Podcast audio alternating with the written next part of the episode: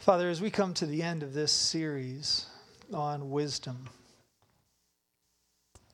I know I personally feel my deficit, the many ways that my words and my life reveal an internal folly, the many ways that even as I obey you, I think that I've earned something from you and that I am entitled to blessing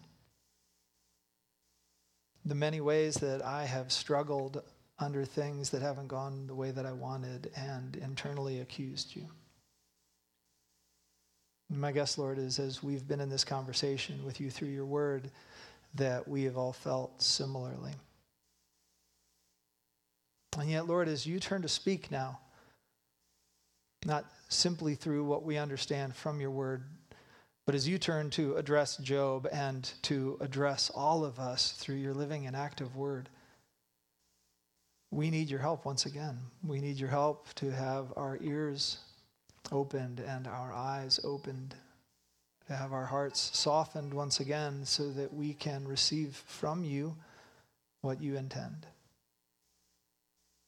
Lord, at the end of the day, may we fear you, trust you, and be wise. Lord, before we turn to your word, though, we are grateful for so many things. We're grateful for, Lord, what's ahead in this next year, for the plans that we're making in it. And yet, Lord, at the same time, we are grateful for what feel like small victories.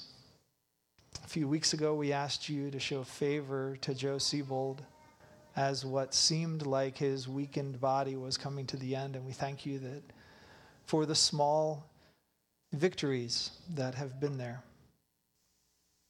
Lord, we thank you that he was able to turn to therapy and not to hospice. We thank you for the way that you've sustained Gus and for the way that you have continued to bless us in our many weaknesses.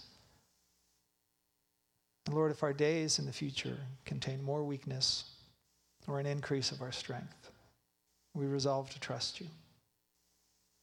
And we pray, help us to do that by making us wiser through your word. In Jesus' name, amen. Well, if you've been with us for these last 11 weeks, it's the 12th week. We took a, a, a, week off in there when the kids were in with us, and we thought it unwise to talk that Sunday about the death of all of Job's children after we had invited all the children's ministry kids in with us. But we are really here at the end of our series in wisdom. And if the idea of getting a biblical picture of wisdom, not just from the book of Proverbs, but from the book of Proverbs, then informed by Ecclesiastes, and then tested in the book of Job, sounds appealing to you, go on YouTube and you'll find what we've talked about here for a while. This series, as I was praying, has been for me very humbling because I come to a passage that reveals so many deficiencies in me. And as we often do with God's word, we realize the things that we understand are enough to uh, condemn us in some ways. The things that we understand from God's word are enough to undo us and make us realize our desperation for Him. And yet, then there are times that I have, I have read through the book of Job. And by the way, kudos to those of you who got a gift card last week because you had taken me up on that. Sorry I was away. From, I'm not sorry I was away from you. It was great to be away from you last week we were on a lake in North Carolina with my family, and I had a great time. So I missed you a bit. I had a great time while I was there, but I'm glad, greatly glad to be back with you. But yeah, kudos to those of you who read Job. Good job. Way to go. Um, but if you've done that, if you've read Job like I have in the past and you're freshly reading it again, there's a certain sense when we're in this book that it's just like, I don't understand this. I can't even handle what I understand. But I'm overwhelmed on every successive reading by how little I can comprehend God's truest nature. And this last bit of Job feels very much like God sort of coming out from behind the curtain and saying, All right, Job, you wanted to have a conversation with me? Let's square up. Let's have a real conversation. Because in the book of Job, as we were introduced to James, it's all, or introduced to to Job uh, in the very beginning. It's almost as though Job is like the best of us. He's called blameless. He's, he's introduced as somebody that, that, that God couldn't find fault with, that the adversary, who is introduced in the very beginning of the book, called in, in our, in our translation Satan, uh, the adversary, the one in the courtroom who's saying, God, this pattern you have of just blessing righteous people, it feels like it has a fatal flaw. That people could only serve you because they get good things from you. What if you wiped that principle off the board and we just tested this guy's righteousness? And for the first couple chapters, his righteousness is tested because he loses everything that would have made him great, the greatest in all the East. Everything that you think makes him great all of his wealth, all of his reputation. It's all stripped away. He's left bleeding on the floor, and, and Satan comes and has just taken away things from him successively, so that at the end you might think, oh, this man isn't so great anymore. And yet at the very end it says, in all this, Job didn't sin, he didn't accuse God. But then in chapter 3, Job begins to speak. And in it, we don't hear then anymore some sort of static presentation of Job as though we can't really relate to him. He starts talking, and he starts talking with words we've probably, even though we haven't used those exact words, we've sure felt them. This isn't fair. What's going on? I'm perplexed. I'm in pain. I used to have this standing reputation among people, and now the same people I was teaching before are kind of one upping me and they're coming to comfort me. But it feels kind of like when the pastor comes in Pride and Prejudice to like kind of visit the people that have suffered so greatly, and you realize, oh, this guy's just smug. That's the kind of comfort he's getting. Even the, the wife that God spares comes to him and basically says, Man, you should just curse God and die. Job's got nobody. And by the time that he speaks, and then we hear three successive cycles of somebody answering Job and Job responding, the next friend answering that response, and then Job responding to that. And then the third friend responding, and then Job responding to that. That cycle of Job interacting with his three friends happens three times, and there's so many words spent, but basically there's one point made. You could say it in the positive, or you could say it in the negative. The positive way of saying it sounds a lot like the worldly concept of karma. Good things happen to good people. One hand washes the other. You know, pay it forward kind of thing because that's just the way the universe works. To say it in the negative, it would be some sort of like divine retribution. The bad things that happen are because of bad things you did. And so we meet this Job, right? And we find out in the very beginning in the, there was a man in the land of Uz whose name was Job. And we don't know where he is. He's not an Israelite. His friends aren't Israelites. This is written at a time where we can't find a time stamp to it. There's no reference to the law or to other historical figures in Israel's history. There's no reference to a temple. And so we just get this sense, almost like Adam is torn out of the pages of Genesis 3. He's presented with all the temptation and he succeeds. Even when his wife fails, he succeeds. And I read that and I'm kind of like, well, I've never been Job. I've never met anybody like Job. But this book is written to say, let's pretend there was someone like Job. I want you to meet Job, the blameless, the greatest, and the man who would even do, we read in the very beginning, he would make sacrifices for the hypothetical sins of his kids when they got together to party. This guy was above reproach. He was, he was unlike us, he was the best of us, and then he suffered like none of us have. And so, this extremely great, blameless man is extremely suffering, and we're relating to him because we're hearing in his words, in his friends' words, that sense of what happens inside all of us. So, movie I remember seeing. We watched it a few times. It was about, uh, this is a really weird concept, but it's about a guy whose wife dies and her heart is donated to a, a young lady who's struggling, and then the guy falls in love with the young lady. Now you can see all the dilemmas, you know. But when all of that truth comes around and the girl is just faced with this fact that, wait, I've got his dead wife's heart beating inside me, she's struggling with it when she's sitting with her friends, and the language that comes out of her mouth was, What was God thinking?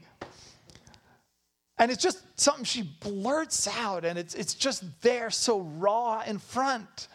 And it's not as though this was a particularly religious movie. But it's a movie that brought God into the equation. Why? Because it announces the concept that we can evaluate God based on our criteria. It's the same quote that we got out of The Sound of Music, right? Somewhere in my youth and childhood, I must have done something good. That's why good things happen.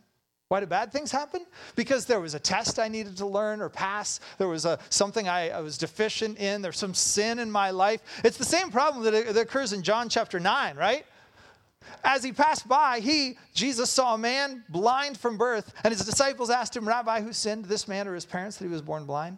Jesus answered, It was not that this man sinned or his parents, but that the works of God might be displayed in him. And what was the work of God? Having said these things, he spit on the ground, made mud with the saliva. Then he anointed the man's eyes in the mud and said to him, Go wash in the pool of Siloam. So he went and washed and came back seeing. What was all that time like blind? We don't know. But we know that Jesus is righteous to have announced that a man suffered with something all his life and it had nothing to do with his sin, nothing to do with his parents' sins, which in the Jewish thinking of the day is the only algorithm they can figure out for why suffering happens, right? Because if you're not suffering, that elevates you, means you must not have sinned. But if you are suffering, then that demotes you because you must be a greater sinner because of the proportion of your suffering. And doesn't that stink if that's the way you interpret bad things that happen in your life? That just doesn't work. But in our way of thinking in this Proverbs series, that is Proverbs 101. That is Wisdom 101. I do these things and good things happen. I do these bad things and bad things happen. And God has to operate by those principles karma or retribution. Those are the only things that, that, that work for him. And if he violates the terms of that agreement, then there's something wrong with God. And that's sort of been what Job has been saying over and over. I want my day in court. I want my day in court. The whole book of Job is presented in the beginning like this royal courtroom. The, they're coming before the king. And the one comes and says, I have a proposition. We need to challenge something. Give me your best. Here's Job. Okay, let's take away this rule that you bless all the righteous ones and let's see what happens. And as we see what happens, Job has referred back to that royal courtroom setting. And he said multiple times, I want my day in court. I want my day in court. I want somebody to have to listen to me. And if I could present my case to God, he would see my blamelessness. So apparently he's unjust or he's blind. One of the two. I don't know what's really going on, but I need to speak to God. God. But before we get to that scene, there's one other scene first, and it, it, it's the chapter that TC read for us. In the middle of those three cycles, there's one little moment, and if you read it at the beginning, Job's been talking in chapter 28. He's talking. But then chapter 28 begins, and it says, and Job was talking. And then chapter 9 begins, or chapter 29 begins and it says, and Job continued talking. So it's kind of weird. I, I, I, don't know. Sometimes I have conversations with Christine this way, where we'll be talking, we'll, in the car, we're talking. She says, There's something we really need to talk about. I'm like, mm, What are we doing? Like right now. What have we been doing for a while? It's not as though she's forgetful of the fact that we've been having a conversation or that we're in each other's presence or that she's speaking and I'm listening and she's li- speaking and I'm listening. You know, that kind of thing. But the other way, it's not that she just speaks all the time and I listen all the time. Anybody who knows me would be very aware of that. But there's some moment Christine's trying to introduce to me. She's saying, We've been chatting, it's time for us to be talking. And it's kind of like the person who's put the book of Job together kind of inserts chapter 28 kind of that same way. Job's clearly talking. And when chapter 28 is done, Job's still clearly talking. but it's like he says, hey, Job was saying something right here in chapter 28. Really need you to pay attention to it. Listen to how chapter 28 goes. I'm just going to read you some, some selected verses. He says, Surely there is a mine for silver and a place for gold that they refine. Iron is taken out of the earth and copper is smelted from the core. Skip down to verse 9. Man puts his hand to the flinty rock and overturns mountains by the roots. He cuts out channels in the rocks and his eye sees every precious thing. So, first 10, 11 verses, basically what, what Job is recounting there is we're pretty impressive. Eagles can go all the way up in the air, but you ever seen an eagle channel down into the rock and explore the hidden treasures? Have you ever seen the mine for gold? No. Do you see any other animal doing that? No. Who gets down into the depths of the earth like us? We're, we're kind of impressive. And if he was talking today, he might reference a whole mess of other things that we've done that are impressive. But he's using this metaphor, and then he says in verse 12, But where shall wisdom be found? And where is the place of understanding? He repeats that again in verse 20. From where then does wisdom come, and where is the place of understanding? Going back to verse 13 and 14, man does not know its worth, and it's not found in the land of the living. So you can go anywhere you want to across the planet and you can go to the depths of the seas, you can go into the depths of the earth. It kind of has that, that vibe of, Lord, where could I go from your presence? I could go anywhere, but you're there, right? Here he's going, we could look everywhere on the earth. In fact, you might even think that the only way you're going to be wise is if you die. But verse 14 says the deep is, says it's not in me, and the sea says it's not in me. Later on, then uh, Abaddon or Abaddon, or we'll just let one of the Hebrew scholars, because TC, just so you know, we have not one, not two, not three, but four seminarians with us today. So if you have questions about the book of Job, Mary, Michael, Grace, and Joshua, and probably by some derivation of, you know, experience, Mordecai knows way more about how to read the Hebrew of Job than we do. So, you guys got any questions? You can just go see them. And for the beginning, we just need to know how to pronounce this word. But it does refer to this idea go anywhere you want, as deep as you want. You can find some pretty rocks, but you're not finding wisdom. Even if you get to the very end and you die, death is going to tell you, man, we've heard about wisdom, but we really don't know where to get it. Well, that's kind of depressing until you get to the end of chapter 28. God, verse 23, understands the way to it, and he knows its place. For he looks to the ends of the earth and sees everything under the heavens. And he says to man, Behold, the fear of the Lord, that is wisdom, and to turn away from evil is understanding. You sound familiar? Maybe because it is. This is Job kind of reminding us of its place in the broader conversation of wisdom literature within the Bible. This is what we've heard from Proverbs over and over and over. It's the place that, that the, the, the author of and the speaker of Ecclesiastes eventually returned back to. And here in the middle of Job's rant, he just kind of pauses and gets us back. And then 29 goes into his rant again. God, God, where are you? God, can I get my day in court? And God essentially says in chapter 38 then, yes. Now remember, there were three friends back and forth, back and forth with them. At the end of that cycle, we hear the words, these are the ends of, uh, this is the end of the words of Job. But then for six chapters, chapter 32 through 37, which is six, I know that always looks like five, but it's actually six. Six chapters, this unknown friend shows up and he starts to talk. And he blasts the friends for their, their idiotic thinking about God. He's not restricted the way you say he is. And he blasts Job for the fact that Job's more interested in defending himself than defending God. But we do have this dilemma going on, right? Job is righteous, Job is suffering. God is righteous, but God is allowing the suffering. So what's going on? God, you have to speak. And so, starting in chapter 38, God begins to speak. And he makes kind of a fundamental point. And it's, it could go kind of like this Only God caused, manages, explores, and provides for his staggeringly mysterious, chaotic, and unsafe world. and yet he loves it. Listen to the way God talks. I'm just going to read for a little while. Chapter 38, verse 1. Then the Lord answered Job out of the whirlwind and said, Who is this that darkens counsel by words without knowledge? Dress for action like a man, not uh, as in contrast to a boy, not in contrast to a woman. And I will question you, and you make it known to me. Where were you when I laid the foundation of the earth? Tell me if you have understanding. Who determined its measurements? Surely you know. Or who stretched the line upon it? On what were its bases sunk? Who laid its cornerstone when the morning stars sang together and all the sons of God shouted for joy? Or who shut in the sea with doors when it burst out from the womb, when I made clouds its garment and thick darkness its swaddling band, and prescribed limits for it, and set bars and doors, and said, Thus far shall you come, and no further, and here shall your proud waves be stayed? Have you entered into the springs of the sea or walked the recesses of the deep? Have the gates of death been revealed to you? Or have you seen the gates of deep darkness? Have you comprehended the expanse of the earth? Declare if you know all this.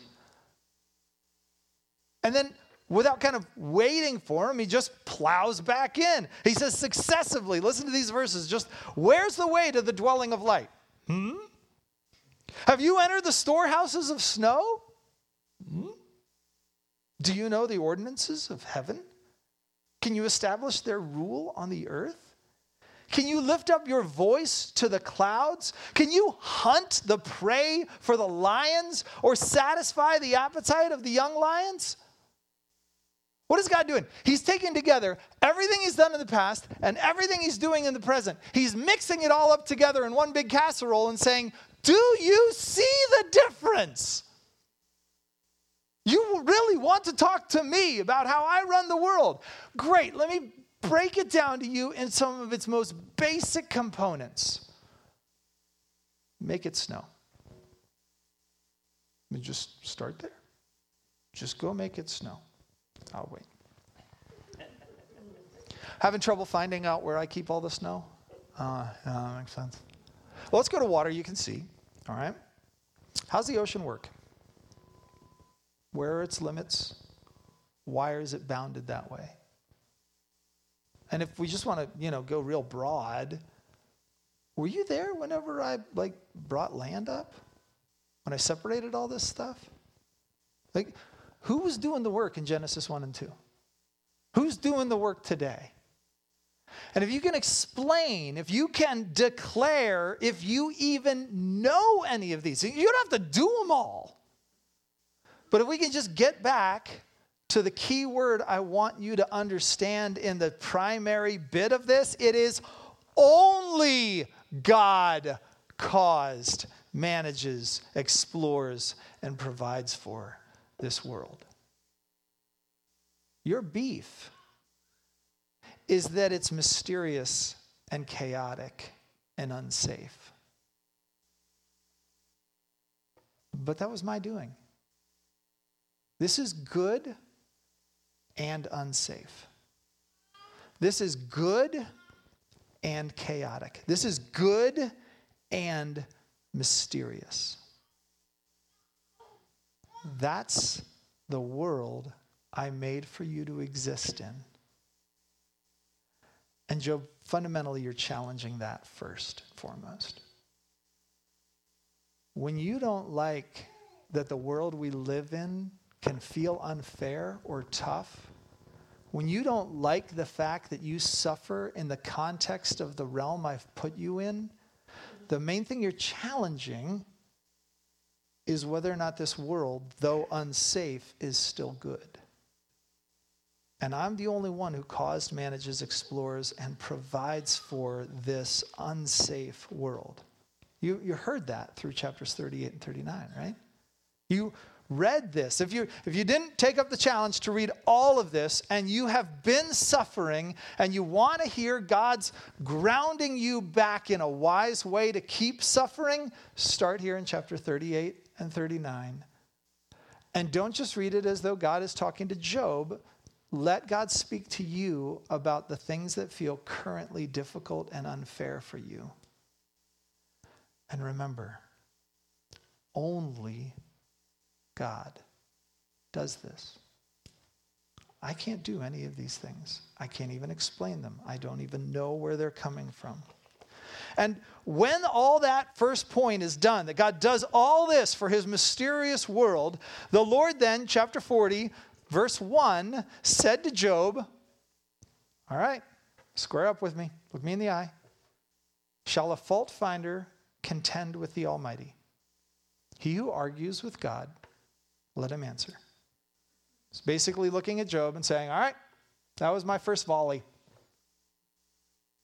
I just served the ball at you from my side of the court to your side of the court.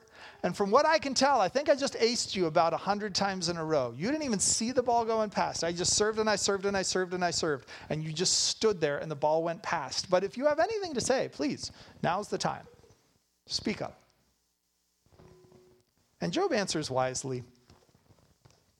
Then Job answered the Lord and said, chapter 40, verse 3, or 40, verse 4 Behold, I am of small account. What shall I answer you?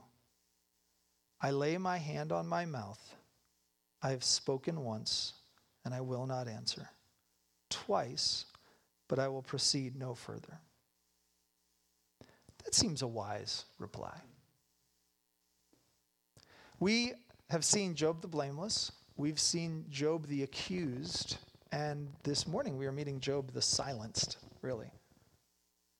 Job is deciding, I will say nothing further. And so it seems like then that should be the end of the book of Job, maybe. But God's not done with him nor with us. And so, chapter 40, verse 6 then the Lord answered Job out of the whirlwind and said, Sorry, dress for action like a man. I will question you, and you will make it known to me. Will you even put me in the wrong? Will you condemn me and that you may be right? And if you're thinking about Job with his hand over his mouth, thinking, wow, I just got walloped and good. I challenged God and he gave me a first response. For God to say, okay, that was round one. Are you ready for round two? I, I understand you're scraping yourself down there. It's time, stand up. Look me in the eye. We're not done yet. Because the main thing that God wants to communicate to him isn't just about the created order of the world. It's about the specific apl- application of the principle that, that Job and his friends have been saying God is denying. And that's that you're supposed to punish the wicked here and you're not allowed to punish the righteous here. Or maybe to use a different word than punish, you can't let bad things happen to good people, but bad things can only happen to bad people. And yet, the question, remember, that's been set in the very beginning that I encouraged you not to think of as just purely satanic to be forgotten isn't why do good things happen to bad people or why do bad things happen to good people. It's why should good things happen to anybody? Does God have some obligation? Is he indebted to us to do good things to us? That's the, that's the question that's been presented in the entire book. And Job's about to hear God's answer. We could summarize the second part of God's answer this way Only a God who can see, know, restrain, and control the forces of this world can judge and do what is right. And the key word, once again, is only. To summarize that, though, God begins to speak in chapter 40, verse 9, and says, Have you an arm like God? Can you thunder with a voice like his? Adorn yourself with majesty and dignity. Clothe yourself with glory and splendor. Pour out the overflowings of your anger. Look on everyone who is proud and abase him. Look on everyone who is proud and bring him low, and tread down the wicked where they stead. Hide them all in the dust together. Bind their faces in the world below. Then will I also acknowledge to you that your own right hand can save you. Did you hear the, the gist of what God's challenging him to do? In the first section, God is challenging Job to remember the day that Job created the earth, or to locate the place that God uses in order to be able to provide for the earth, or to be able to evaluate the systems that God uses to govern the earth. If, if, if, Job can do any of those things in relationship to the created order, then great. Yeah, declare this to me and then we'll talk. Job's like, yeah, I can't do that. Okay, good. But to get to the central part of your accusation here, Job, I will give you one day. Rule the universe according to your rule. Punish every wicked thing and tell me how well that works. It is though God is bringing Job into the intricacies of the supercomputer of the universe and saying, Now, I understand that you just got long division down, right? Tell me how well your long division works in assessing what's going on here. And maybe if I just shut this down for a minute, could you write the algorithm that's going to run the universe? What happens if right now the rule changes and every wicked thing that's done, every wicked thought that's thought, every wicked deed and desire that is accomplished on the earth is immediately punished as it is deserved? What if God started to rule the world that way now? Whoa. What if grace and mercy didn't exist? What if the gospel and the good news were entirely rewritten? What if the only one who could suffer was the one who deserved suffering? Do you understand what goes away if that's the equation that we use to run the universe? That's what Job is being presented with here. Adorn yourself, verse 10, with majesty and dignity. Clothe yourself. Now pour out the overflowings of your anger on everyone who's proud and abase them. I want you to look on everybody, verse 12, who's proud, bring them down, tread them down, make the wicked get low, and pay them back for what they deserve. What if you get to do that? Could you manage that? And what would happen?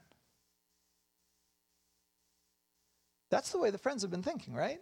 Job, you know why your kids died? Like one of the worst lines of the whole book. They died because they probably sinned. Only slightly worse is when the one guy comes and starts making up things that Job is doing, so that Job later on has to say, like, I, I didn't do any of those things that you're inventing.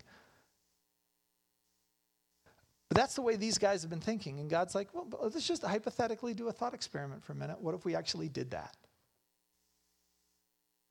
How many of us walk out of this room? If we use the standard of the holiness of God, then none of us walk out of this room. If that's the new algorithm to govern the universe, then none of us survive it. And yet, God then wants to continue to press this point home. And after reminding him of how much he doesn't really understand how that could work. He just goes back into the way that he'd been thinking before. Let me just borrow something from chapter 39 for a second. Remember where he's asking the question of what do you see and what's going on? He says, Do you know when the mountain, birth, mountain goats give birth? Do you observe the calving of the does? Is it by your understanding that the hawk soars and spreads his wings towards the south? He's saying, Look, I'm the one who sees what's going on. I'm the one who knows what's going on in my complex, chaotic world. Do you give the horse his might? Did you clothe his neck with a mane? Do you make him leap like a locust? His majestic snorting is terrifying. That's all the stuff that he said in the first speech. But now to drive the point home, in case like wild animals doing their old thing without any regard to being tamed or having any like pleasure in what you're doing, they're just doing their own thing. You don't understand a lick of it. These are all animals that I can say and you can see. You can see them in your mind. Maybe you've touched one or two of them. But to really further the point about the distance between us and this holy God, our weakness and his strength, our ignorance and his wisdom, God is going to remind Job of two creatures that are so majestic, we don't really even have language or zoos to be able to contain their description. If you want to keep getting wisdom from God when you are suffering, chapter 39 or sorry, chapters uh, 40, 41 are the place to go in order to meet first a behemoth. Verse 15 Behold, behemoth, which I made as I made you. He eats grass like an ox. Verse 19 He's the first of the works of God. So let him who made him bring near his sword. Can one take him by his eyes or pierce his nose with a snare? You domesticated your dog. Great job. What if you tried to tame this thing? This great big old animal. That's the best of the beast world. And people have tried to guess who this thing is. The best we can probably get from kind of our backing of things is like maybe this is like a brontosaurus. He's out there like a hippo, but with girth, like an elephant, but with girth. He is just so incomprehensibly big and terrifying that the idea of us taming him is just like, it's just ludicrous. But then to move into the sea world, verse 40 or chapter 41, can you draw out the second big creature is called Leviathan with a fish hook? Or can you press down his tongue with a cord? Can you put a rope in his nose or pierce his jaw with a hook? Will he make many pleas to you? Will he speak to you soft words? We don't even know what this thing is. Extinct, likely, for long ages. This is a creature Job's familiar with, and we're not. And when God wants to drive home how little Job knows, he talks about stuff we can understand that we really don't fully understand. And again, we could add to Job kind of with our sense of scientific knowledge. How well do we really understand what's going on? I mean, just take space, right? We first got out into space, and the atheistic scientific community said, you know, we were looking for God. We got to space, we didn't see him. Therefore, there's no God.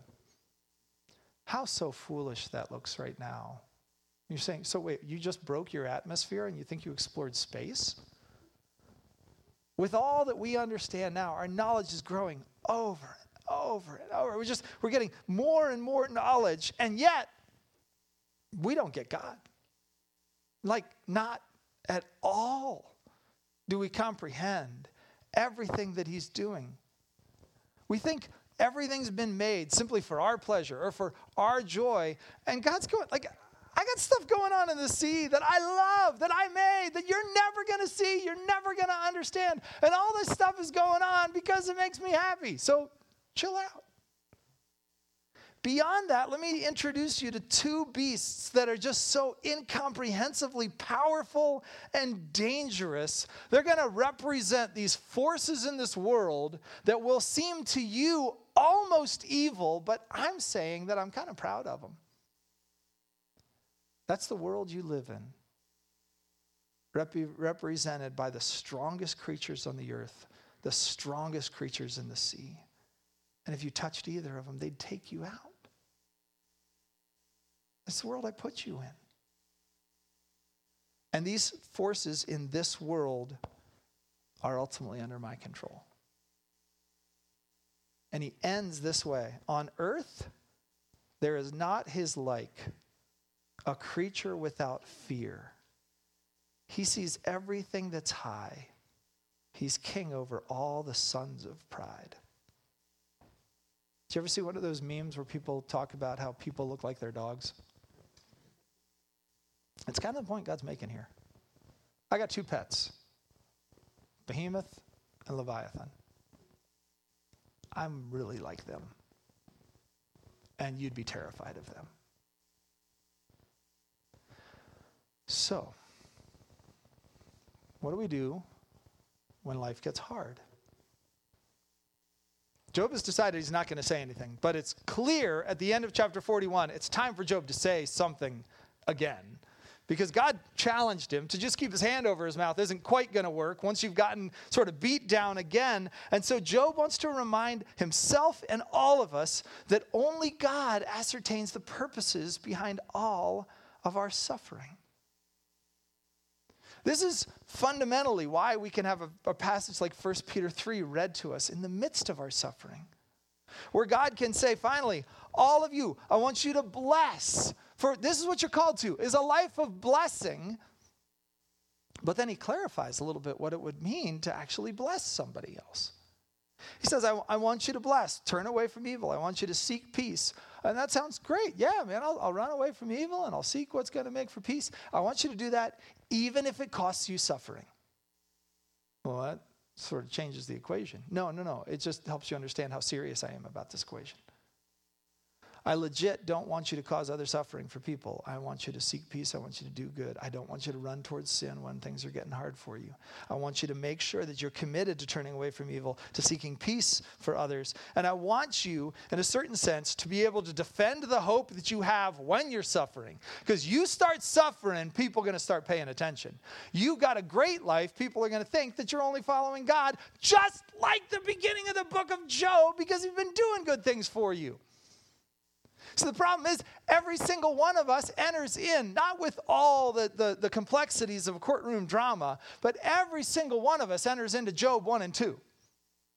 And every single one of us goes through the same thought processes in our head of Job chapter 3 through chapter 37. And the question we have to ask ourselves is we're living out that drama all the time.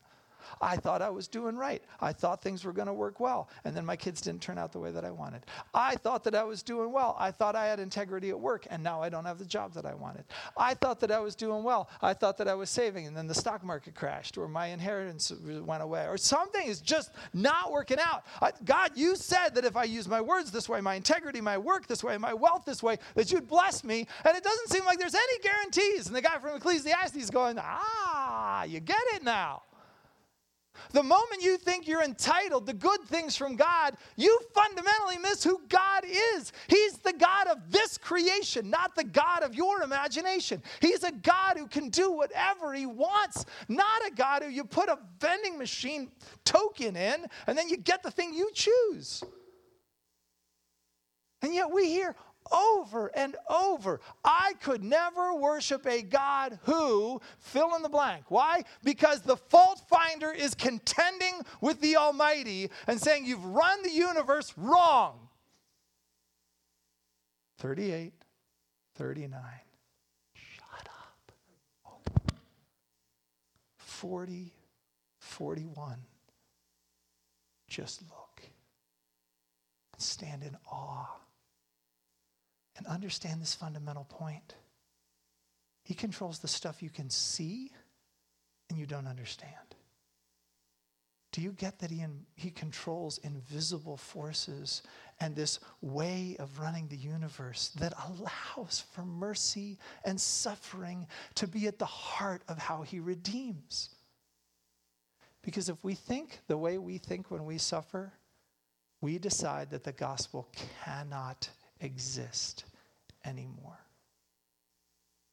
And that's not Christian. Christians suffer with hope. Why? Back to 1 Peter. So that we can, when challenged, then defend that hope and say, God doesn't owe me anything. He's done nothing but good, and He is bigger and more powerful and stronger and wiser than I am. Therefore, I will trust Him, and I want to present this to you, not as though you're some stupid idiot, because I get the, I get the struggle that you've got. I want to present this to you gently. I'm going to suffer in this world. It is chaotic, it is powerful, it is mysterious, and yet God has made it good. And the only thing we can do is fear Him and trust Him at the end of the day. That's the presentation that comes back. And Job gets it in chapter 42, verse 1. Then Job answered the Lord and said, I know you can do all things, that no purpose of yours can be thwarted. So, who is this that hides counsel without knowledge? That was God's question to him. I have uttered things that I did not understand, things that were too wonderful for me, which I did not know. Hear, and I will speak. I will question, and you, you will make known to me. He's quoting God back to him. I have heard of you by the hearing of ear, but now my eye sees you. Therefore, I despise myself and repent in dust and ashes, which is probably going to have a little asterisk by those words in yours because it's tough text to, to, to, to get at. But the, the concept is clear. I was so self assured. And whatever the opposite is, that's where I stand right now. I will trust you because only you ascertain the purpose of my suffering. So the question we have to get to at the very end of this is how do we how do we close this book? Let me just give you five quick ways to do this. First, let's remember Job's sufferings. Right? Because we're going to suffer, let's remember we have an example ahead of us who suffered. This is the passage we looked at a couple weeks ago. Behold, we consider those blessed who remain steadfast. You've heard of the steadfastness of Job, and you've seen the purpose of the Lord. What? How the purpose is, how the Lord is vengeful and punitive? How he's indebted and he's obligated? No, how he's compassionate and merciful. Which is the message we should get about God at the end of the book of Job, rather than anything we might have entered into the book with. Second thing we do is we remember Job's not just his sufferings, but his mistake and his friend's mistake. Remember, God is coming in in chapter 38, verse 1, and saying, My counsel has just been darkened. And these were words that had no knowledge. I just brought some to you, but this was problematic. And so, in our sufferings, we want to remember our example, but in our sufferings, we should also remember the pitfalls that are right there. We've just seen them marked out for us. And so we want to remember so that we don't make this kind of same mistake as well. And the fundamental way we do that, first point three, is we remember God's holiness. To use probably one of the, the nearest parallels in the Bible, Isaiah chapter 40 he says it this bluntly To whom then will you compare me that I should be like him? He's speaking of idolatry in the text, but essentially he's making the same fundamental point. I'm holy, I am separate, I am other and the goal that I have is to make you holy too, not to bring me and make me common with you. So remember Job's sufferings, his mistake, his holiness, or God's holiness, and we remember ultimately then God's freedom. Acts chapter 17 says, The God who made the world and everything in it, being Lord of heaven and earth, is not served by human hands as though he needed anything, since he himself gives to all mankind life and breath and everything. We remember God is free to do whatever he wants in this world. He's the one who knows so much more, and the one who then has no obligation to anyone, can do whatever he wants. These are doctrinal categories of God's independence, his freedom, his, another one of these big seminary words, his aseity. He is untouched by obligation to us. And so he's free to do whatever he wants. And the question is then, how is that God, free of any obligation to us, chosen to interact with us? One small point that we get from Job to kind of visit that question. Chapter 42, verse 7. After Job's last sort of, yeah, hey, this was way too wonderful for me. I don't know what I was talking about. I'm so sorry. After the Lord had spoken these words to Job, the Lord said to Eliphaz the Temanite, My anger burns against you and against your two friends, for you have not spoken of me what is right, as my servant Job has. Now, that doesn't mean everything Job said was right. But the, only one who spoke any rightness about God, a la verse or chapter 28, the only one who spoke anything right about God was Job. That Elihu gets close. It's the three friends versus Job. Elihu was almost like the, the, the, you know, sort of the act before the main act at the concert. He was the one to warm you up for God to speak. He was getting us ready. But God's angry at the other three friends because they're treating God as though he's obligated to do certain things. Very similar to the way Job has. But Job has said some things, at least, that were right about God. So, what is Job asked to do? Let's get this straight for a sec. He's still in the pit. He's still covered with sores and ashes. He still has no money. He still has no reputation. He still has no family except for a wife. We have no idea what her disposition is at this point. And God says, I need you to bring some sacrifices, and Job's going to pray for you. And so they do. They bring sacrifices, they bring some gifts to Job. Job uh, it sort of helps them with the sacrifices and then prays for them. And God hears Job's prayer and then sort of, you know, they're okay now. Then we read this, verse 10. And the Lord restored the fortunes of Job's when, or maybe even while, he had prayed for his friends. See, the thing is, it's almost as though the only good Job could do for his friends comes as or through his suffering. And that point seems pretty profound because if you haven't picked up on it, there's a paradigm that's established in the book of Job that is fundamental to what we understand. It's not that suffering indicates whom God is cursing. In some senses, it's as though suffering indicates those God is using.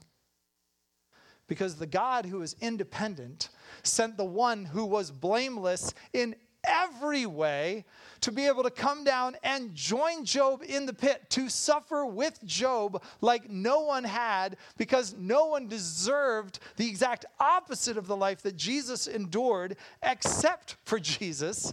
And yet he didn't cling to his rights, neither in heaven nor on earth. But it was through suffering that he became a spokesperson for us. Do you get that's what God chose to do. If the gospel, if Jesus' arrival on the earth, if his sacrifice for us was stuff that God was indebted to do for us because we're so special and God just needs us, which is, by the way, why you will never hear some of those worship songs sung from this stage. The God is so impressed with you that he had to come and save you because he was so sad and, and lonely without you. That ain't the gospel. This is the foundation for it. God, who is independent and unobligated, is still, point five, good. And that's the last thing we have to remember. God did not send his Son into the world to condemn the world, but in order that the world might be saved through him.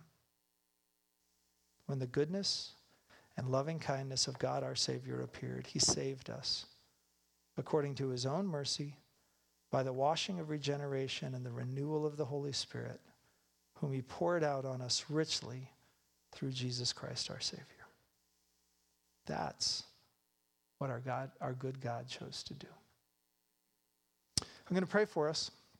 And then we're going to take communion together. The worship team's going to teach us a, a, song. We, we might have sung it once. We're not really quite sure if we've done this before. We're going to hear it again. And as we're hearing the song, uh, the elements are going to be distributed for communion. Because I, think that's an appropriate way for us to wrap up our time here in the book of Job. So let's pray, and then we'll learn this song together. Father, I thank you for your help for all of us through these three books. I thank you, Lord, for your help in trying to unpack how different you are from us, both in your might and your knowledge, and in your mercy and your compassion and your goodness.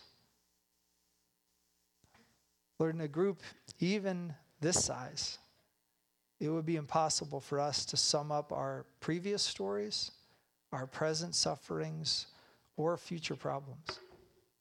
And yet we know that we've had them and that we'll have them. And we know some in here are suffering now too. Father, we see the danger. We've heard it, and we want to own it. We want to own it not just as coming from the world, but also coming from our own hearts. And we pray that you would continue to squeeze that out of us. And Lord, then take us as dry and empty sponges and saturate us with the love of God one more time. That you, who could do anything you wanted, didn't come to condemn us, but to save us. Thank you for loving us this way. In Jesus' name, amen.